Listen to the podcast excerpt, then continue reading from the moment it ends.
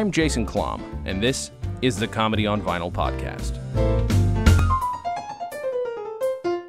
The year is 1988. The album is the Off White album. The artist Dennis Miller, and my guest is J. Elvis Weinstein. Hi. Hi.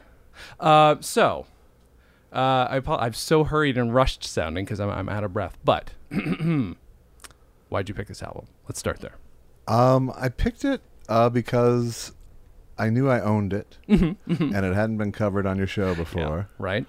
Um, and I had an interesting experience with it uh, because I didn't really think of it as particularly influential. Okay.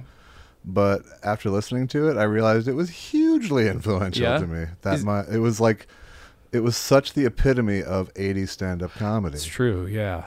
And looking back, and I started doing stand-up in '87 when I was 15 years old. Jesus, and man. and I could hear. I totally aped Dennis Miller in my first hour of stuff. like I could hear the cadence. I could hear, you know, Now, you I could hear the way he was organizing the material. I could. Wow. How old were you when you did your first hour? I probably had my first. You know, it wasn't a good hour, You're right, Uh, right. But uh, I mean, the first time I headlined, I think I was 17, Damn. and that was, you know, that was more like 45 minutes. Wow. squeaking it out. wow. um but all that material i moved out here when i was 20 so Mm-hmm. like that was that that's what i kind of consider my first hour is the stuff i wrote between 15 and 20 That's insane. and i was on the road a lot as Mhm. a kid too so How could you? They let you in clubs? Did you they did i didn't talk I, well I, kn- I only lied once Oh, okay. when i was 16 Uh-huh. i said i was someone else said i was 18 and i didn't correct them Huh? Um but i didn't talk about it in my act at all Mhm. and I didn't look like I was that. I was a big fat kid, you know. So I didn't, you know. People thought I was 22 or 23. Yeah, yeah, yeah. I would generally just not drink in the clubs I was working at, so it was never really a big issue. But yeah, I don't know. I somehow slipped into this world and got treated like a peer and a professional Uh-huh. like very quickly. It was really weird. That's amazing. And then I convinced my Jewish mother to let me play like one nighters in North Dakota during spring break from Oh high my school. and- God. Wow. Do you? So when you say you like you can hear it, is it in delivery? Is it in content? Like, It's in all of the above. I mean, it's the epitome of an 80s stand up act, I would say, just because it's like, it's just, it's jokes and an attitude. Mhm. You know, there's Mhm. no, there's no vulnerability. sure, There's no, you don't know a thing about him by the end of the set. right? Um, you just know his attitude and a Mhm. bunch of jokes. And that's what most people's club acts were like back then. Sure. You know, you built it joke by joke and you, you know, but you could even hear in Dennis's thing how it's like, the problem with having just you know 200 jokes in your act is organizing them and remembering them Mm-hmm. Yeah, yeah. you know so you have like these bullshit kind of uh, segues like you know i do a lot of traveling you know and Right, then, right, then right. you do three different jokes about three different states you know So sorry. I warned him that this would happen. Hello. T- and now no one's answering. Oh, hello. Yes. Yes. Uh, Okay, I will come down and let them in. Th- thank you. we're saving a bird That's right, folks. We're saving a bird, or at least helping it to its final. i'm going to sit here and just spew profanity while he goes to take care of the bird I'm gonna do five minutes of Dennis Miller. Cha cha. Bah, bah. Hey, I got a life to lead. Cha cha. Bah, bah. i really could do my own podcast now he's gone no one's listening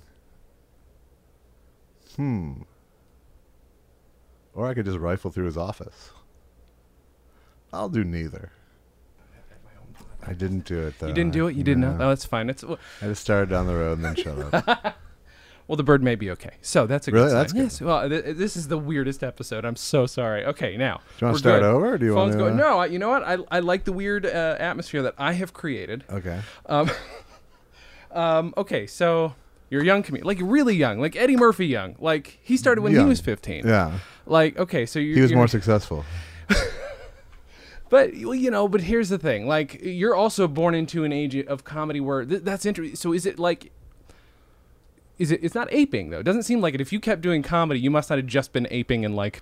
Well, I wasn't even consciously aping. Him, Yeah, yeah, yeah. You know, it was, but you know, but I heard, you know, I could hear the cadence in my in some of those old jokes. Yeah. Uh, I had a joke about uh, about hitting a deer with my car, which had happened, and the Mm-hmm. and the state trooper coming up to me and asking me if I wanted to keep the carcass. You know, said there's a lot of good meat there. And my joke was, you know, of all the feelings I had during this experience, hunger wasn't one of them. I'll pass on the bumper buffet. Wow. I mean, that's a fucking Dennis is Miller hundred joke. You know? That's I didn't. I, I sort of sweetened it with a little extra Dennis Miller there. Yeah, yeah, yeah. But I mean, but yeah, but it was the same thing. Which it's like, here's a fact, here's my attitude. Mm-hmm. Did that get you into That wasn't all my jokes, but Sure. but it was there, and I could feel it listening to Dennis's act and remembering having to, or like I was saying earlier, organize your bits mm-hmm. through these very false prem, you know, Yeah. very tenuous. Like I travel a lot, and then because I have three separate bits about three states, that's Sure. the I travel a lot bit. Yeah. and you just write travel on your set list, you know, and then North. Dakota, you know, North Carolina, South Carolina, Virginia, and then you go, oh, I can fit my square dance bit in that, you know. but the thing about doing those kind of bits is like if you don't say I travel a lot, you don't go down into that room of material, Right. and then you get to the end of your set, and you're like, which which bad segue did I not do to get to that five minutes of material? Oh my know? god, I can't imagine. That must be like the worst feeling. But that's what it's like with that kind of. I mean, now it's like I I do stories and it's a much more Mhm. personal thing. But then it was like you'd walk. It was like walking down a hall of doors. Yeah. And in each door was like a chunk of material. And if you Mhm. forgot to open a door, that chunk of material you never got to. You know? Yeah. God, as a lover of stand up, like I mean, I like stand up, but I don't do stand up. But as a lover of stand up yourself and then somebody who ends up doing it, this that does feel like an ideal era to like find yourself like in. I think. Well, it was ideal in the sense that you know, like I said, I found work at 16 on Yeah. the road. You know, so it was kind of like anybody who could middle. You know, do 30 minutes. Mm-hmm. Could make a kind of a living. You know, Mhm. there was work. There was lots of work to be had. So Right. but it wasn't. You know, it was bars and it was one Mm-hmm. nighters and it was you know you'd play clubs, but you'd string them together with weeks of one nighters all the time. You know, and so. It wasn't like quality stage time Sure, necessarily. sure. There was a lot of it was just survival, you know. Was it that attitude and all the stuff that we're talking about of the era that attracted you to it, or were you already interested in comedy before that thing kind of became obvious to you? It was a weird thing. I'm, I was like, I always um, associated with it growing up, and I Mhm. always sort of like saw them on TV and saw my parents react to them, and Sure. like kind of went, "Oh, I'm one of them," kind of. But I never had a plan. I never Mhm. was like the kid who wrote all these jokes for when the time came. Yeah, and, yeah, yeah, yeah. Um, what happened was a friend of mine, one of my best friends, he, he had he had discovered this open stage, and then like we were hanging out Saturday night, and it was a Sunday night open stage. He's like, "Oh, I'm gonna go do this thing tomorrow," and I was like, "Yeah, I'll come with you. I'll do it too." You know, I just jumped right in with him. Um, and it was this club called the Ha Ha Club, Uh huh. which is also where I met Joel Hodgson. Um, and it didn't have a liquor license, so the, the, my, Oh. my age wasn't an issue. And Yeah. that was, so my first year, that was kind of my became my new home, and I was there all the time and doing all these sets, and it was a really good place to just learn how to do it. Wow. Um, but by the end of that first year, I was in all the clubs in Minneapolis, and Mhm. people just kind of went, "All right, he's got an act," you know. and I, I wasn't acting like a kid, and I wasn't, you know. And, Yeah. But uh, you know, even then, I was like, "Really, I'm, I'm a peer now." All of a sudden, Yeah, yeah, yeah. know, because it was just like, because I wrote, you know, I wrote a lot of jokes, and I, you know, Mhm. I always had new material, and I, I was clearly one of the guys who was working hard and Yeah. knew what I, you know, was knew what had to be done to build an act. How did you figure that out though at that young? just watching and Okay. and uh, um, and just figuring it out. Yeah, I Mhm. grew up in a really funny family with a pretty high bar for Okay. for jokes. You know, like a good joke could change any bad mood in our house, Mm-hmm. and a bad joke could exasperate. you know? Yeah. but there wasn't. There was no. Nothing was sacred. You know, if it was a good joke, you could get away with it. You know? Was there were there comedy albums in the house? Not really. There Okay. was uh, there was like three comedy albums. There Mhm. was uh, two Allan Sherman albums. Sure. And Cosby's first album. Okay.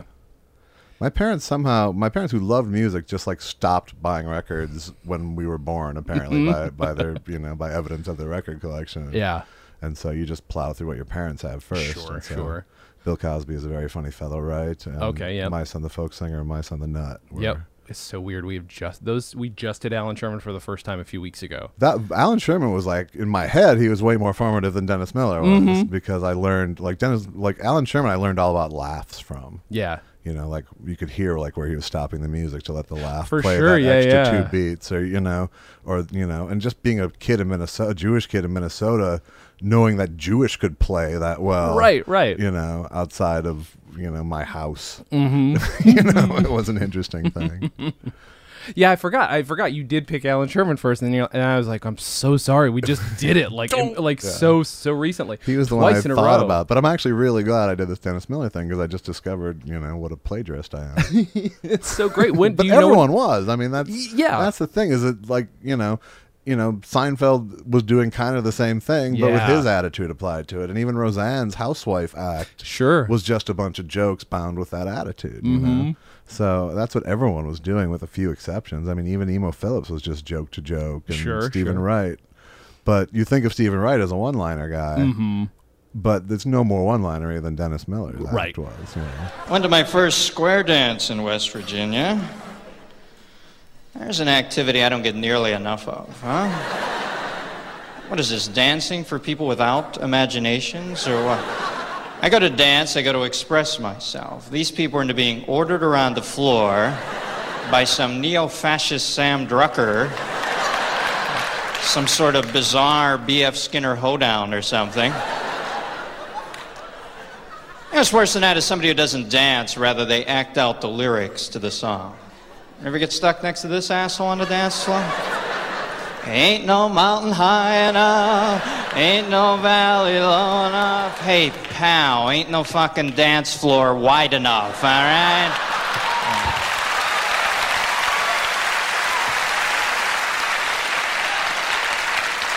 What's with this kabuki shit, Twyla? do you know when you first heard this album?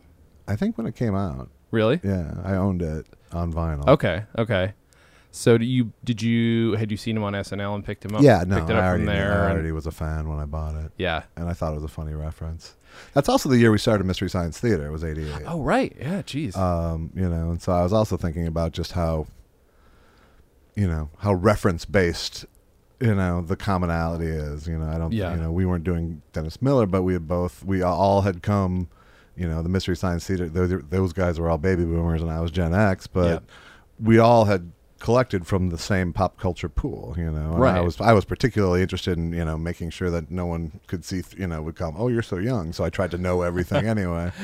Um, but you know, you can't do that anymore. Like the reference base is so diffused now it's true. that you know. But in 1988, you could do Hey, Aunt Bee you know, right. and Yeah, everyone yeah. would know what it was, you Mhm. know. And but now it's like you could do a you know a character from Mr. Robot, and no one's gonna you know Right, right, right. hit five percent of the audience It's so true. you know and so references are like a whole different ball game now but back then it was like you know he was using them the same way we were which is Mhm. like a punchline in and of itself And I, you know, I'm not ashamed to admit how much of his shit has always gone above my head, but continues to. At 36, he's still going above my head on. Well, as on Van Leeuwenhoek once postulated, cha cha. See, I- I- that's so funny that you say that though, because like in rewatching, because my wife and I, who's on vacation right now, uh, started watching Mystery Science Theater from the beginning again. Oh, yeah? finally, you know, well as as much from the beginning as we possibly can. right And you uh, to choke through my episode they're so good though, and like that's just it. It's those references that it's like, oh fuck, this wouldn't work for a young audience now, just No. because they're they're like, e- well and back in those days i mean and even throughout the show i um i mean there was jokes that were just for 17 people. Yeah, you know yeah, yeah, it's like literally if two people in the room got it you know it was like okay there's 600 jokes in the show. We can fit it in you know? Mm-hmm. so i mean there are some jokes that literally no one you know they think it's above their head but it's just like no there's no possible way you could You could know never get it right. it's about something someone said in a car mm-hmm. you know in 1975 on Yeah. the way to camp you mm-hmm. know but it became a reference to someone you know one of the great joys though is the obvious Minnesota references that I oh know I won't get. oh crepes they make oh, me so yeah. happy because I'm like, Oh. I know that's really funny to them. oh the lutefisk and the oh yeah So much of that. Oh the crappies we'll catch some crappies and we'll take them down to the fish fry oh yeah There was one that I actually had to reverse engineer. That was a Schlitz joke. It was a joke it would, but it was it was like a Bergman film sketch. I don't know what season it was in. Yeah. But yeah, but that's the thing about that show, and that's the magic about certain referential humor is like if you reverse engineer it, you can kind of figure out where it came from. Sometimes, Right. sometimes. Well, and that's why that show. I think people have such a personal relationship with that show Mhm. too, is because you know every one of those episodes, you're going to find that magic joke that you thought only had you had in your Right, head, right, right, right. and now you're family. You ah, know. You know what's so funny is like you're in the room, and I just interviewed Harry Shearer a couple weeks ago Oh, yeah? by Skype, and I got to tell him like, you know, you guys taught a whole generation of people to think they could improvise. So just so you know, you're responsible for that. Like you're in the room, I can at least say like you taught a generation of people now to think they can riff on anything, including Right. myself. Like Sure. I'm pretty sure it's one of those things that got me into thinking I could do comedy because I'm like. I, I not I could do that, but I that's really funny. But then you start riffing well, but yourself. I do that already. You know, Yeah, yeah, that, yeah. that was I think people's first response is, "Hey, I already do this." Yeah, right. Yeah. So it's just fine tuning from here. For you sure. know? Yeah, yeah, yeah. but doing it in a way that isn't obnoxious. That's the reason MST3K works is because you're there for a reason. It's not like Well, some asshole next to you in the theater. Because I mean, what people don't know is that it was I mean, aside from the original KTMA shows, which mm-hmm. were which were improv, Yeah. It was a highly written show. Yeah. I mean, every joke was you know was welded into place. It wasn't just you know people improvising. you How know? difficult was it to? I know this is not an entirely MST3K episode, and I'm sorry, but how difficult was it to improvise? You know, it wasn't difficult because there was no bar. You know, Okay. each week we would set a new bar. You know, at first the show, the concept of the show wasn't even riffing. Really, it was just we're company for you while you watch Okay. the movie. And Yeah. then you start throwing in these riffs, and then you start seeing more opportunities for these riffs, and then you start going, well, now there's an absence of riffs, and so you have to Mhm. start filling that hole. And it got up to like 600 jokes a show. That's you know? But it started as just like occasional comments. And Yeah. Then we started to try to impress each other and top each other Mhm. and, you know and really like see how mu- how many jokes we could fit in and we didn't really believe it we could fit that many in you Right. know? I think if you watched those and like treated it as like an evolutionary study, you could be like, this is kind of what what people have gone through in terms of like evolving into needing comedy because you can just sit there all you want and just Right. talk, but then eventually it becomes necessary to like, you know, to to to riff for lack of a better word. Like just you just have to be funny. You have to entertain one another. yeah and you start feel you start feeling the holes Yeah, yeah, know? yeah. so it it, it was uh i mean it really was an evolutionary process and because So we had this no pressure situation to do Mhm. it in um for no money you know it was it was you know we had 20 episodes before we ever tried to sell it to national TV. To Yeah, yeah, yeah. What the hell it was, you know? So I'm trying to find a Dennis Miller type segue. Uh, I don't have one. Let's go back to his album. Well, there's lots of zero times segue. with Mystery Science Theater where we just do a Dennis Miller. You know? Yeah. Hey, I got a life to lead. Cha cha. Come on. Bah, bah. Did you wear this album out, or was it something you no, evolved it, past? w- it was it was just something I owned, and I think I, you know I Mm. don't remember listening to it even very fervently. But I think there was also an HBO special. oh yeah, yeah. Um, so I probably saw that more than I actually listened to the album. Okay. But um, like I said, it was it wasn't like it wasn't an important album to me until like yesterday. That's so funny. That when so I kind of went, "Holy shit! This was apparently an important album to me." Is there are there any bits on it that like stand out after re-listening to it, or from before? Well, there's the ones I the ones I remember that were part of his sort of TV set stuff. You Mhm. know the. Uh, the you know the, the train having the you know I don't I don't want to be on the train because you know I don't want to have a mode of transportation where the general public has access to the brakes. Yeah, yeah, yeah. Hate to think I spun off the tracks at 200 miles an hour because Gus thought he saw a woodchuck. Which I think is a solid joke outside of the attitude too. That's where the ones I think that made me laugh the most Well, were the most ones. of them are solid jokes. Yeah. there was one I actually here. I actually wrote one Yes. down, which was the quintessential like I'm just throwing references in. I love it. Um, oh, it was he's talking about a guy dan- you know, sort of acting out the song Uh-huh. on the dance floor, and he just like it wasn't e- it was like alt punchlines. He was like first it was like What's with this kabuki shit, Twyla? so there's Yep. there's there's two references right there. Uh-huh. Loosen up, moment, Shantz. Get a limbo stick. So five references, my one God. joke essentially. um, and uh, I mean, but that was it. I mean, that was like it was just an, an additional punchline. It wasn't even really Mm-hmm. a tag. It was like an alternate, you know. but you can hear, you know, you hear how he builds it. It's like there's Mm-hmm. the punchline. Oh, I thought of a tag. and then you know, and then bits build out from that. And That's I remember that. I remember that very sensation of of organizing it that way. Right. You know. Did it? Did this album? Okay, so like you said, you just sort of realized its influence. What what other stuff? Like what other were you mostly listening to and seeing local comics, or like what was your exposure at the time? Um, my exposure. I mean, I guess it was mostly HBO stuff. Yeah. There was this one HBO. Do you remember that there was uh, HBO on location? Oh yeah, yeah, yeah. Standing room only. Was Uh-huh. Like com- was comedy things, and there was like a best of standing room only special once, which Okay. had this insanely wide range of comics from like Robert Klein to Redd Foxx, Totie Fields, Wow. and like Myron Cohen, and you know, and David Brenner, and you That's know, it was like a best of special of all of their stand up specials. amazing. Okay. Um, but I had this real memory of like seeing that and watching it that whole month. It was on a lot, and just just like that's when I kind of got oh, there's a bajillion different ways to do this. You know? Yeah, this yeah. Was, a- this was a probably ten year old. Mm-hmm. Um, and again, I wasn't like planning it, but I was like getting it. You know, Mm-hmm. like I was a kid, like I would watch. Welcome back, Kotter, and like try to figure out the production. You know, it's That's like where's the audience? sitting? Where's the, you know? Um, I always like I always I was never able to suspend my disbelief. Really, I, I was always more interested in what how it was being made, kind of. I guess that explains though why you would be so fervent or like in writing, like you would just you wouldn't stop. It sounds like. I mean, if you're that curious about what makes this shit work. I was, but I'm I'm also kind of lazy. I think you know, um, like I never like all the things I ended up being, I never planned. Uh-huh. You know, um,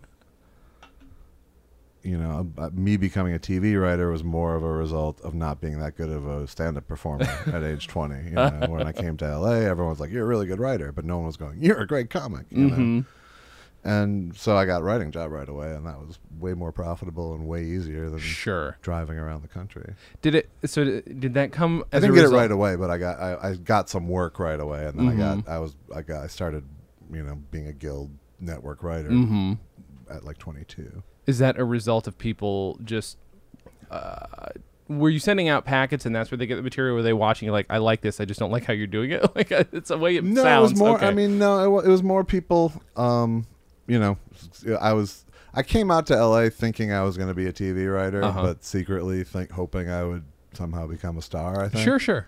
Um, and then I realized, you know, once I got to the LA clubs, I just I had this act that I had cobbled together, like we're talking about. Mm-hmm. And when you start taking that act apart and trying to build ten minute sets, it just falls apart. And there was like I just had nothing I could fucking stand behind. even really, I really felt that way. Um, so I knew I had to either like start over with stand up. Um, and this was like '92, January of '92, when Mhm. like alternative comedy was just sort of starting, and you know, so it was either like really hardcore club guys or you know, notebook shitting, you know, sensitive people. And at 20, I like couldn't be either one of those. Really, Okay. You know, I didn't have the the sort of manness to be on stage and really be a powerful act. You know, it was always like, you know, there, I was always very conversational and, you know, I would kind of draw people in, but that takes more than 10 minutes, you know. For sure. Yeah. right. Um, So I realized that, like, no, doing 10 minute sets in LA is like a whole different skill than Mm-hmm. being, you know, doing Stanford and Sons in Kansas City or Funny right. Bone somewhere, you know.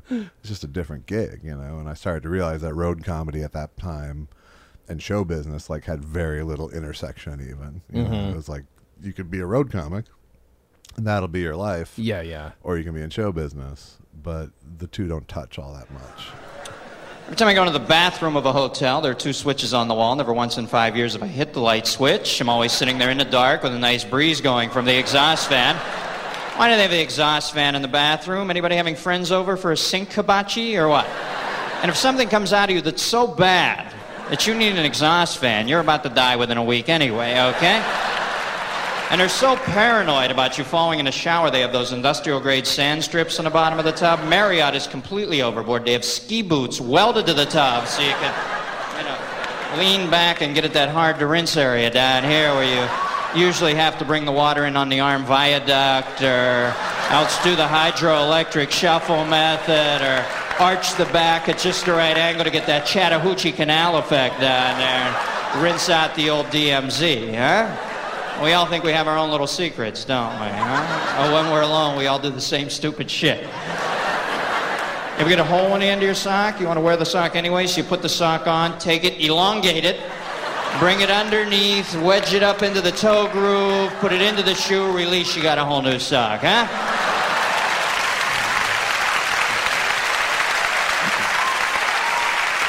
And I discovered that through this podcast too. Is like meeting other collectors. Like I know one guy named Jeff Abraham, friend of the show, big time. Like he's really helped us out. He has a collection of about five thousand comedy albums, and a lot of them are those the road comics or the like local only comics. Like the Right. guys who are just I'm here to sell my records. You just enjoy my shit. Here's my raunchy album with a shitty cover. Right. And it, you're right. Like I don't think about it that way, but you're right. It's not show business in the same way. It No, doesn't it's- have the same reach or the same overlap even. Right, and it's a living. Yeah. You know, Yeah. and you're entertaining people. It's I'm not trying to belittle it. Sure. but- no. No. No. Of course. But it is a separate track. Ah, that's you so know? weird. I never thought of it that way. And I think even comics that we think of as good comics here in LA, it's like they're out, they're doing a different act down the road. a lot Right, the right, time, right. Because people in LA don't really want to see your stand up. Right. they just want they want to see you and your and your attitude and your vulnerability essentially. Mm-hmm. And you know they want to hear, as Jackie Kashian once said to me, they want to hear the story of the bit, not the bit. you know? That's fucking perfect. Did you okay? So if you come out here and and you sort of discover that stand up's not the sta- same, stand up's not the thing. So w- I think it was more I discovered I'm not the thing. you're not okay. Yeah. All right. I mean, That's I fine. always wanted That's to be a reasonable. stand-up, and I still, I've directed two movies now, and Mhm. I've done all this TV, but I still think of myself as a stand-up, doing all this shit. Does know? that It's change your- self-identify? Does it know? change your mentality though when directing and, and, and writing and stuff? Um, I think it's changed my mentality in terms of my uh, um, editing skill. you Okay. know, that I've, I'm a very less is more economical guy Mm-hmm. when it comes to the stuff I write and the stuff I direct. Um, you know, I kind of know. I know what people. You know, I've had so much lab time figuring out what people get distracted by and Right. what, you know, where they wander and where their attention goes. That I'm very. I'm kind of hypersensitive to it. That, I, that does make perfect sense. If I mean, if you know how to read an audience out of enough experience, no matter what you're doing, I feel like having the time to pick and choose where your audience is going to pay attention, et cetera, et cetera, might you, you might be better aided by that kind of live performance. Right. And the second movie I just did was about stand up, so it was Really? especially uh, especially uh, useful, I think, to have stand up timing for it. Yeah, yeah, yeah. So when when you come out here and then you and then it's it becomes writing. It becomes so. Where'd you start when you start writing out here? Um, I started the first. I came out here and I had Mystery Science Theater as a credit. Yeah. Um, I, I think the first the first gig I had was writing for Louie Anderson, writing stand up. For him. Really? Yeah. Um, for a while, you know, Mhm. um, just like writing Tonight Show sets, and I did actually a Dennis Miller show set for him. that he- Wow. that he actually bought a bit out of my act for like three grand, and then went and did it on the Dennis Miller's show, and Amazing. didn't go that well, and he Oh, never no. did it again. So, uh, but I bought all my furniture from IKEA with that joke, with that bit, with lots of callbacks. Oh my god. Um, I wrote for Roseanne. Uh, a you know, like she had me do a Vegas set for her, Mhm. using like stringing together her three different specials. Oh, wow. of, and that was kind of hard. And uh, actually, did I sold the? Come to think of it, I sold a joke to Dennis Miller once for the Emmys. Really? Yes, he opened the Emmys with my joke. Holy shit. What year? 1991, before I- right before I moved out here. That's crazy. yeah, Holy shit. fifty bucks, baby. it opened the fucking Emmys. That's right. That's amazing. Yeah. See, do So you? I th- yeah, and so I, you know, I wrote I wrote like an act for the guy who wrote who do- hosted Studs, uh huh. Mark DeCarlo. um, When you say write an act, like, is it you're pulling together their existing material and then putting your own That stuff? he had like, no material. I Wow. literally sat with him for a month of days and just tried to pull information out of him. and go, Holy "Oh, that could be a bit, and then we wrote a joke, and wow. you know, I didn't write an hour, but we Sure, wrote, sure. but we wrote him, I think, fifteen minutes of good, solid stuff. God, that sounds impossible to me. That sounds impossible. It's easy for me to write. I mean, now it's like I'm this. I'm. It's like 30 years next. You know, next in January. yeah, yeah, So yeah. it's like, it's you know, writing for other people is not that big a problem. Writing for myself, I still, you know, I still can't find what the hell I want to talk about after all this time. But Well, the, the the stereotype is talk about your voice or this or that. What is it that do you know what it is, or do you is it just like this ephemeral at this point, thing? I mean, it's like I think every comic, and I've talked to a lot of comics about this. I mean, all you're going. I mean, ultimately, you evolve into yourself. mm-hmm. you know that's who you want to be on stage Yeah. you know is the closest version of yourself that is acceptable to professional entertainment Yeah. you know so and I think you know I'm kinda I just you know I'm I'm about there now. You know I it's I talk about my life. I, I you know if I haven't done a stand up set for a long time, I'll tend to write a new ten minutes instead of trying to remember the last ten minutes. Wow. You know. Yeah. But I mean that's that's the benefit of being not just a stand up but like a long time comedy writer. Right. you know, is that I can trust that I know a solid punchline, you know. Yeah, yeah. And so I you know, I can say it with confidence and not be out on a giant limb. You Yeah, know? yeah, yeah. The trick is to say it with confidence, you know. Is it is that refreshing because for you because you're bored with it, The- like the writing new ten minutes, or Well, I don't have any end game with stand up anymore. Yeah. You know, Sure. I, I you know, like la- a couple weeks ago, I went down to San Diego and middled for my friend Tom Segura, Mhm. who's in my new movie. yeah, um, just because I love middling. you know, Yeah. It's the easiest gig. I, you know, I'm not going to make a living at this anymore. I know Tom's going to have seven sold out shows in three days, uh huh, so I can work on, you know, getting a new 15 minutes together with no stakes. You know, and I can throw Tom a bunch of jokes for his act because I watched it seven times. Yeah, yeah, and, yeah. You know, and I, you know, and that was part of it as I wanted. But those were my joyous days on the road was being the middle for good headliners uh huh. way more than when I was out headlining because then you just feel lonely. But Sure. you know, but I, you know, but I, a lot of headliners would would give me work as their middle because they'd leave their week with five new solid jokes. Or, Yeah, you yeah, know, yeah. Or tags for nine things, or you know, because that's what I was a geek. You know, I was a joke geek, and I still Mhm. am, and I still love, you know. The game, I still love the little chess game of, of tweaking with jokes, and then, but once I've fixed the joke and made it work, I don't need to do it for six years. Sure, sure, know, sure. No one's going to give me a special to, to you know, to clear off the decks. so, right. You know, so I just do good gigs now. I play Acme Comedy Club in Minneapolis, which Mhm. is sort of my home club, and I do that once a year. That's awesome. And you know, I do sets when my friends are doing shows. I did Andy Kindler shows, one of my best buddies. When mm-hmm. you know, if people are doing shows and invite me, I'm there. You know, Mm-hmm. But you know, I don't I don't pursue it like a real thing anymore. Sure. I just pursue it because if I don't have an act, I hate myself. Where does that that necessity to pick shit apart, like and and and put it back together the right way, come from? I don't know. Um, you know, I th- I'd love to like offer some broken childhood uh, analogy, but I didn't have that really. Mhm. I had, you know, I had this. I think it's just that my parents were like super observant people, and they were always, and they were always doing postmortems of things. You know, Mhm. they were always, you know. Be- they were all, my parents were both really funny with a big mean streak, Mhm. but super nice people. You know, so they were never inappropriate Okay. you know but after an experience with some jackass they would compare notes as to what they were thinking at that time and trade jokes afterwards you Yeah. know? so they were never rude to this person but there was this unspoken oh, That's dialogue great. going on in my family. So even after family gatherings we'd do a half hour of can you believe aunt marge said that shit? You know what i was going to say? You know and, just you know, and both both my wife, my brother, and my fiancés, when they saw that, they it took it took some real getting used to. God, that's perfect though. You know. You grew up with with a family who gives you some, like strong text and strong subtext, and then I guess you learn what to do with the math of that. Absolutely. God, that's so great. My parents were both sort of social geniuses. you Mhm.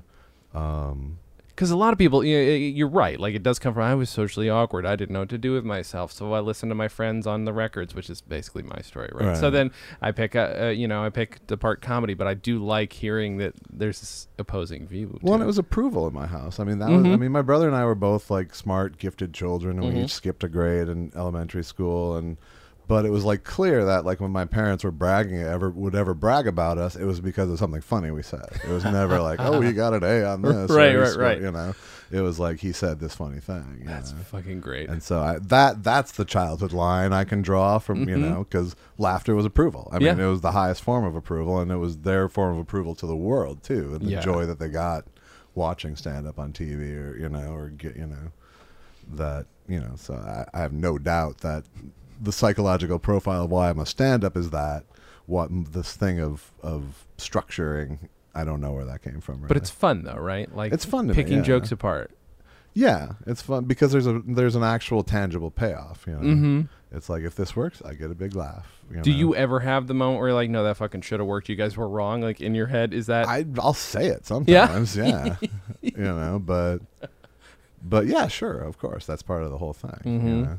But do you will you go back and tweak it from there, or are you like, no, this is the joke? It depends how insistent I am. Okay. You know? There's sometimes where I'm not even going to fix it. I'm going to keep saying it, you know, and show the audience that I'm taking great pleasure in saying this, whether you like it or not. Uh-huh.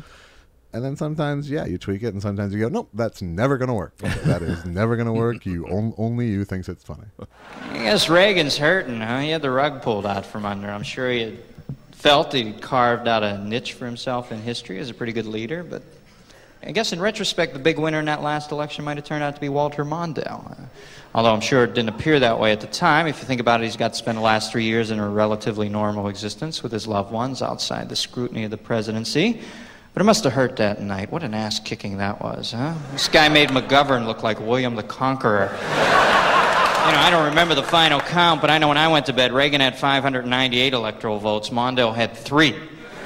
you think about it, that's only three more than I had. I didn't even run. You know, I mean, this this guy spent 40 million dollars, and I almost tied him. So, uh, you talk about not having a date for the prom, huh? Guess he'll be turning up in American Express card commercials. Hi, do you know me? A couple years ago, I ran for president. I got stomped like a narc at a biker rally. After Dennis Miller, uh, the accidental, unaware influence. Like, what other influences did you have that maybe I would know, maybe I wouldn't? Are there other influences that maybe n- wouldn't occur to me? You know, I don't. You know, it's I'm so I was so una- unaware of the Dennis Miller one Mhm. that I don't know. You Yeah. Know? Um. You know, you just it's all just at some point it's just like you watch good people and you soak up what's good about them and hope to spit out your own version of that. Yeah. You know, but it's uh, like I said. I think you know with most comics that I know, it's like the end game becomes being yourself. Yeah. And so whatever gives you the confidence, you know, to be to wear your own skin on stage Yeah. and trust yourself that, you know, like at this point, that's the only thing between me and full commitment to everything is just my own governor. Sure. You know? Sure. So I, you know, you have to sort of say to yourself, okay, no, I can trust. I'm 30 years in. I can, I can trust myself to be funny now. Yeah. You know, I don't have to have every word written out, and I don't have to have the exact phrasing because it's my whole thing that's now selling it. It's not just a very arch attitude. It's not, Right. you know, it's not this absolute specificity of the the wording of the joke, which I Mhm. believed it used to be. You know, Right. And that's the Dennis Miller school. You know, Yeah. where it's a rhythm, where it's a you know, a joke is a hard cement thing. You know?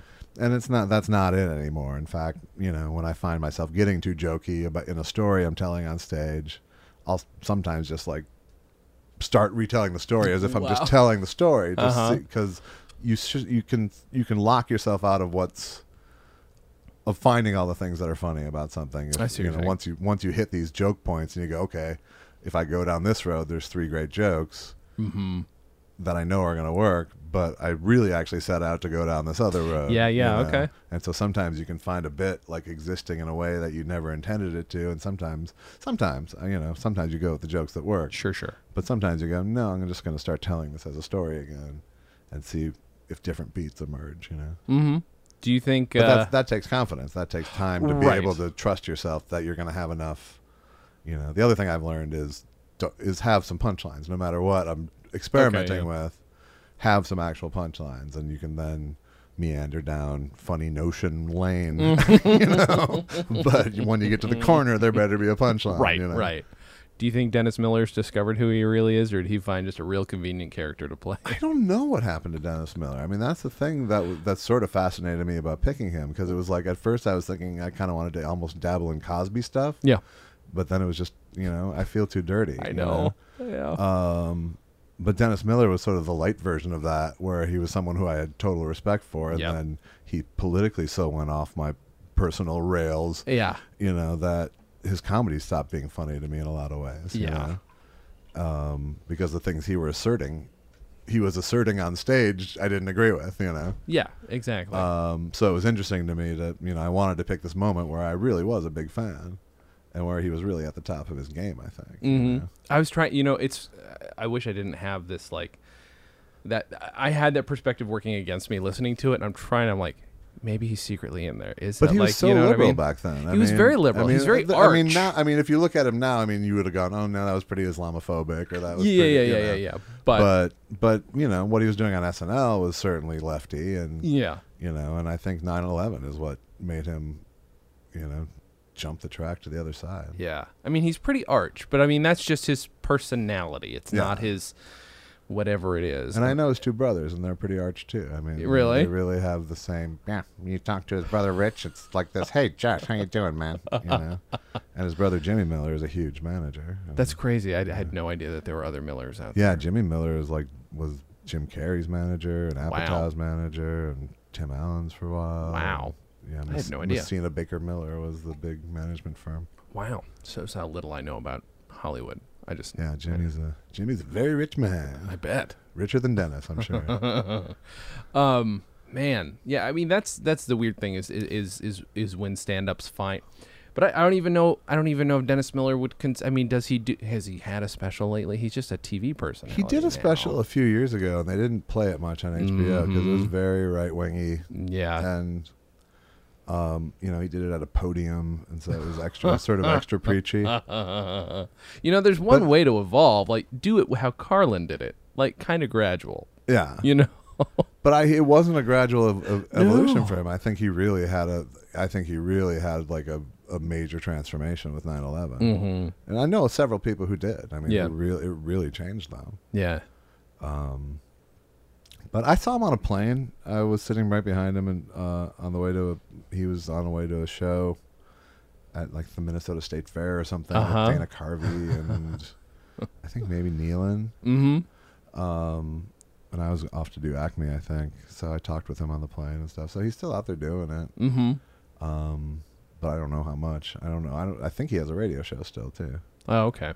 Do you? That's what he did for years. it's so funny because the way we're talking about it again is like it's this accidental influence. So it sounds like you spoke to him, but it's not. You weren't starstruck. No, and I I've met him over the years. Yeah, yeah, you okay. know, Yeah, in you wrote a 10, joke for the 10, 10 year increments. I've met him. Mhm. You know. Um, so no, I mean no, I'm not. I wasn't. There's. I don't think there's any comic I'm starstruck Really? anymore at this point. Yeah. Huh.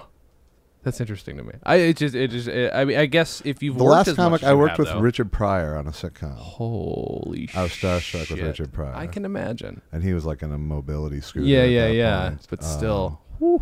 But you know, I've been around. A, l- I mean, I fucking opened for Henny Youngman really, as a kid. that's and fucking great. Bill Hicks was a buddy of mine for Mhm. a while before he died, and you yeah, know, um, you know, so I've I've spanned a long time. you know. sure. And then you work on. I worked on ta- late night talk shows. My first.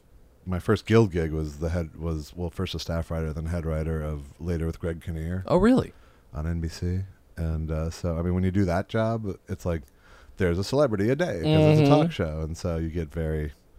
I don't want you know. I don't know if it's jaded. It's not because jaded. I I- don't. I, don't think that you know It's okay famous people are better it. people. Right, know? right, exactly. But there's some people who absolutely I have reverence for. sure, know, sure, sure. But I don't get. But I'm not afraid to talk to them. No, exactly right. Yeah. I mean, that's I, I didn't used to have that, but having the podcast has made it a necessity. I couldn't Right. come on here and babble like a dumb fuck Yeah. unless Weird Al comes on. I, I think it's established. He's super nice. If he though. comes- I know. Like, he will put you so at ease. I know, and I've met him a couple times. I was still a little like the butterflies, but if he did my show, although maybe maybe all of a sudden I'd be like, well, he's doing my show, so now I've earned it, right? No, probably not. I don't know. Right. I'd probably wet myself still. No, I bet. You know. Do you, The okay, thing, the eh, thing that I assure you, I assure you that you've realized is that comics have no problem talking about themselves, Oh yeah, no, and it's great. I mean, as I've proven. but it's but that's that's. I mean, if you can again, then obviously, like you said, you're closer to that goal all the time. The more you talk about yourself, maybe the more maybe the more you understand. It. I don't know if that's true. I don't though. know if that's true. I don't know if that's true. Now Look I at Donald asked- Trump. Yeah. Oh God. Oh yeah. Good call. I'm not sure that a bunch of self awareness has bubbled to the surface. Right. God, wouldn't it be so much better if that guy had just evolved into like a Larry the Cable Guy style comic, and that's all we had to put up with? I think that that would have totally fulfilled it. Right? too, Right? Yeah. yeah. You see him so pained when he's on prompter. Yeah, yeah, yeah, yeah. um. Okay, so this here's this, I think I think we're gonna have uh, a rare occurrence in this when I when I ask you the question, uh, if you're to recommend this album to anybody, why listen to this album? Do you have a good argument as to? I think if you want to, if you need a a tutorial on what 1980s club comedy you know, this was obviously in a theater, but Mhm. 1980s stand up. This is it. I mean, there's Yeah. no better example of what, you know, of what that was. You know, this was really it was a tight set with a great crowd, and Yeah. you know, and you know, it was. You know, I think you could listen to any of the names you recognize from 1988, and you would see a commonality. Yeah. You know, between their acts. It's so crazy because you say great crowd, and I was like, I, there are a couple times when I swear to God they laughed way before the punchline because they're so on board with this guy. Well, but there was also times where they like totally waited for the punchline. Yeah, you yeah, yeah, know, yeah. Like really? and even that he was like stopped because he thought the laugh would come at the at the ellipses. Yeah, yeah, You know, yeah. instead of when w- having to deliver the actual thing, but they waited for Yeah. the actual punchline. Yeah, because he is undeniably like a very smart dude and a very smart comic. Like, Right. and and so, yeah, that's the one part that's like, oh, oh shit. Okay, clearly he's not getting what he wants at this point. But Right. it's, I mean, but it's not the. I guess all comics get that, I suppose. Well, and even that, I don't think it wasn't what he wants. I think Mhm. you know, you want moments when you're on stage. Right. You want you know, you want dynamics of moments. You don't want Mm. the same laugh fifty times in a row. You Sure. want you know, you want sort of a journey. So I, I always think of it very much as a conversation, you know, and and you know, it was just their part of the conversation was like different at that moment. Yeah, yeah, you know, yeah. And I think it's because they're you know they're so tuned in and they're waiting for the language to tell them It's true. You know. It's true. instead of the rhythm. Do you okay? So, as we near the end here, do you have? I don't know when this is going to come out, so I apologize for that. That's all right. Unless you have something urgent, in which case I can put it out sooner. I have nothing urgent. Nothing urgent. But where can people find you? Is there anything coming up? Let's say within the next several months. Um, people can. The best way to find me is at J Elvis Weinstein at Twitter. Um, and I have a new documentary called "I Need You to Kill" mm-hmm. uh, about stand-up comedy in Asia, That's awesome. um, starring Tom Segura, Pete Lee, and Chad Daniels, um, and many of the young comics of Asia. Uh huh. Um, and that I just mixed it yesterday, and uh, having a screening on the 22nd of this month, Mhm. a private screening, and then it'll hopefully get out into the world by the end of the year. That's awesome. Well, if this, if it, when it does, like, let's say something, like, again, if something becomes more urgent about it, let me know and I'll release this sooner Thank than that, uh, because that would be important. Uh, well, that sounds amazing. Um, is it like a, is it a tour documentary or is it something different? Like, it, I'm curious. It's a tour document. It's a follow doc on this tour, but it's also exploring um, these scenes that are popping up around Asia. oh, cool. Okay. and uh, the the story of a guy named Louis Lee who owns Acme Comedy Club company in Minneapolis, Uh-huh. who's a Hong Kong native, um, who brought these guys on this tour, Okay. um, and who runs one of the best clubs in America. That sounds great. So, That sounds like a lot of fun. Um, well, thank you guys very much for listening. Uh, you can go to. They're not listening at this point. They're not listening. Go to stolendress.com. That's where all of our other crap is. Go to lookingforwardmovie.com. That's my movie that's coming out one blog at a time through November through the election. Um, and uh, that's it, really. Thank you so much for being here. my pleasure. Um, thanks for putting up with me going saving a bird's life. You saved a bird for God's sake. I really did. It was mouth to mouth and everything, mouth to was- beak. it was- Um, it was see, a- I worked my, my own joke out. It wasn't a joke, barely a joke. Uh, thank you guys for listening. And as always, have a good thing.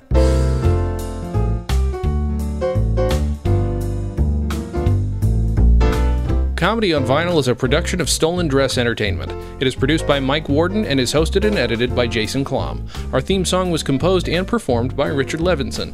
Please visit stolendress.com to listen to our other podcasts, read our blogs, read our tweets, watch our videos, and read our books. Please subscribe on iTunes, and if you like us, give us a five-star rating and a nice review.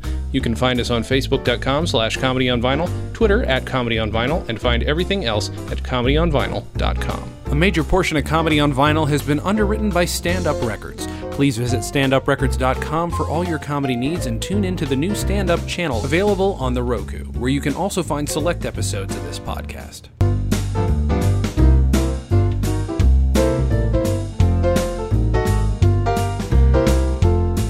Hey, everybody, it's Jason uh, doing a little uh, extra bonus piece of this episode this week.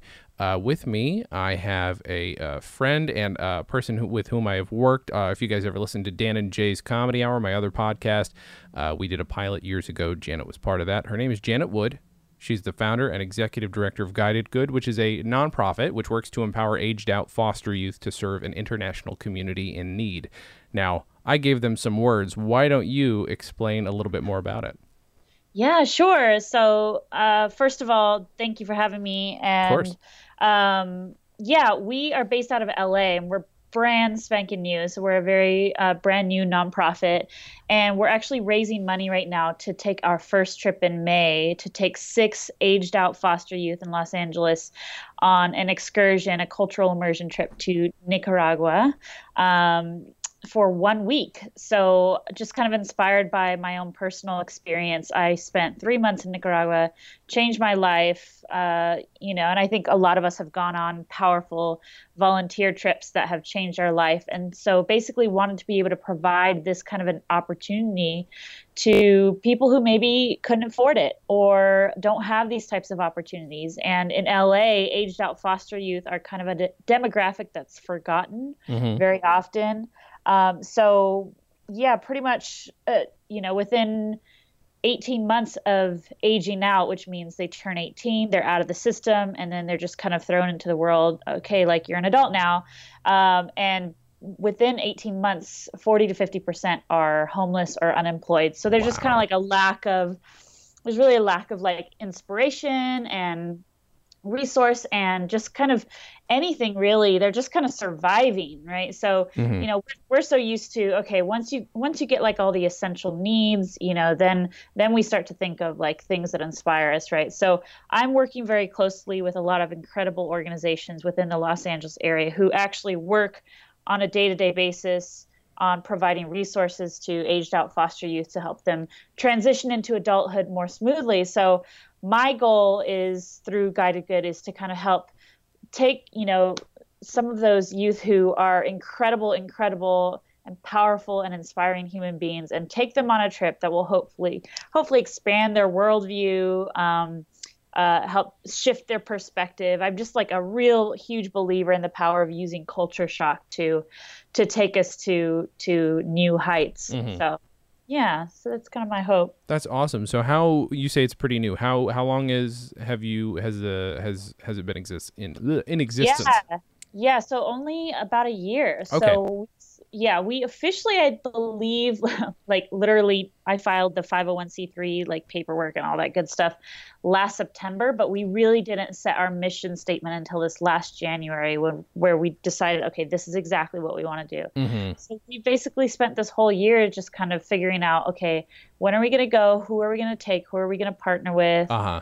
raising money. So we're super excited because the trip, our very, very first trip, we're calling it our pilot trip, is happening in May.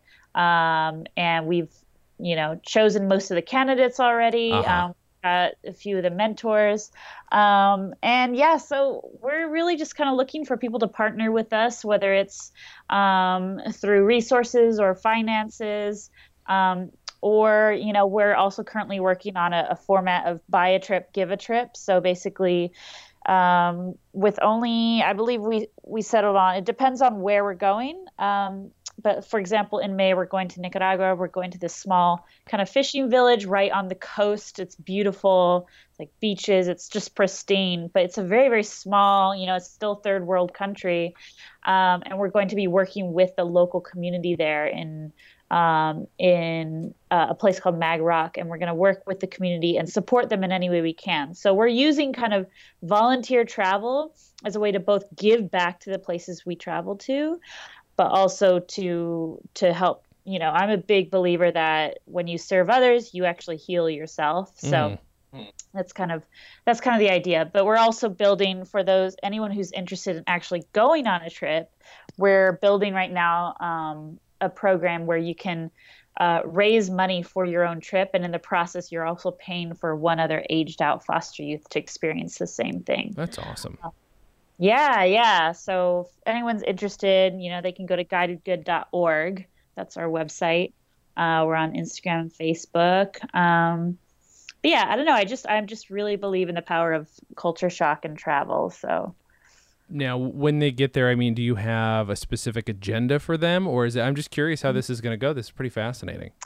Yeah, yeah. So we're working with a nonprofit down there um, who works consistently with the local community there in Magroc, Nicaragua.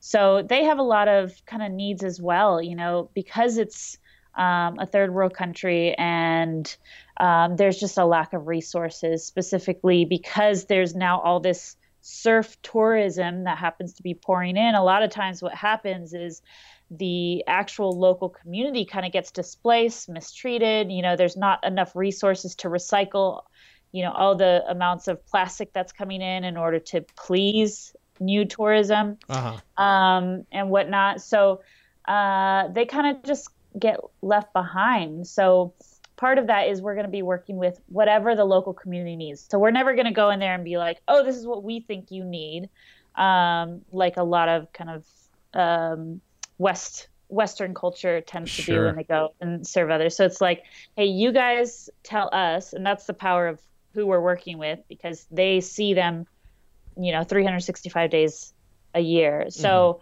uh, we'll be asking them, hey, what are your current needs? So right now we're working to solidify the project. It will most likely be educational related or um, occasionally we might do trips that are related to health initiatives as well. There's also kind of a lack of awareness of um, of just kind of balanced eating. So there's a high rate of diabetes in those towns.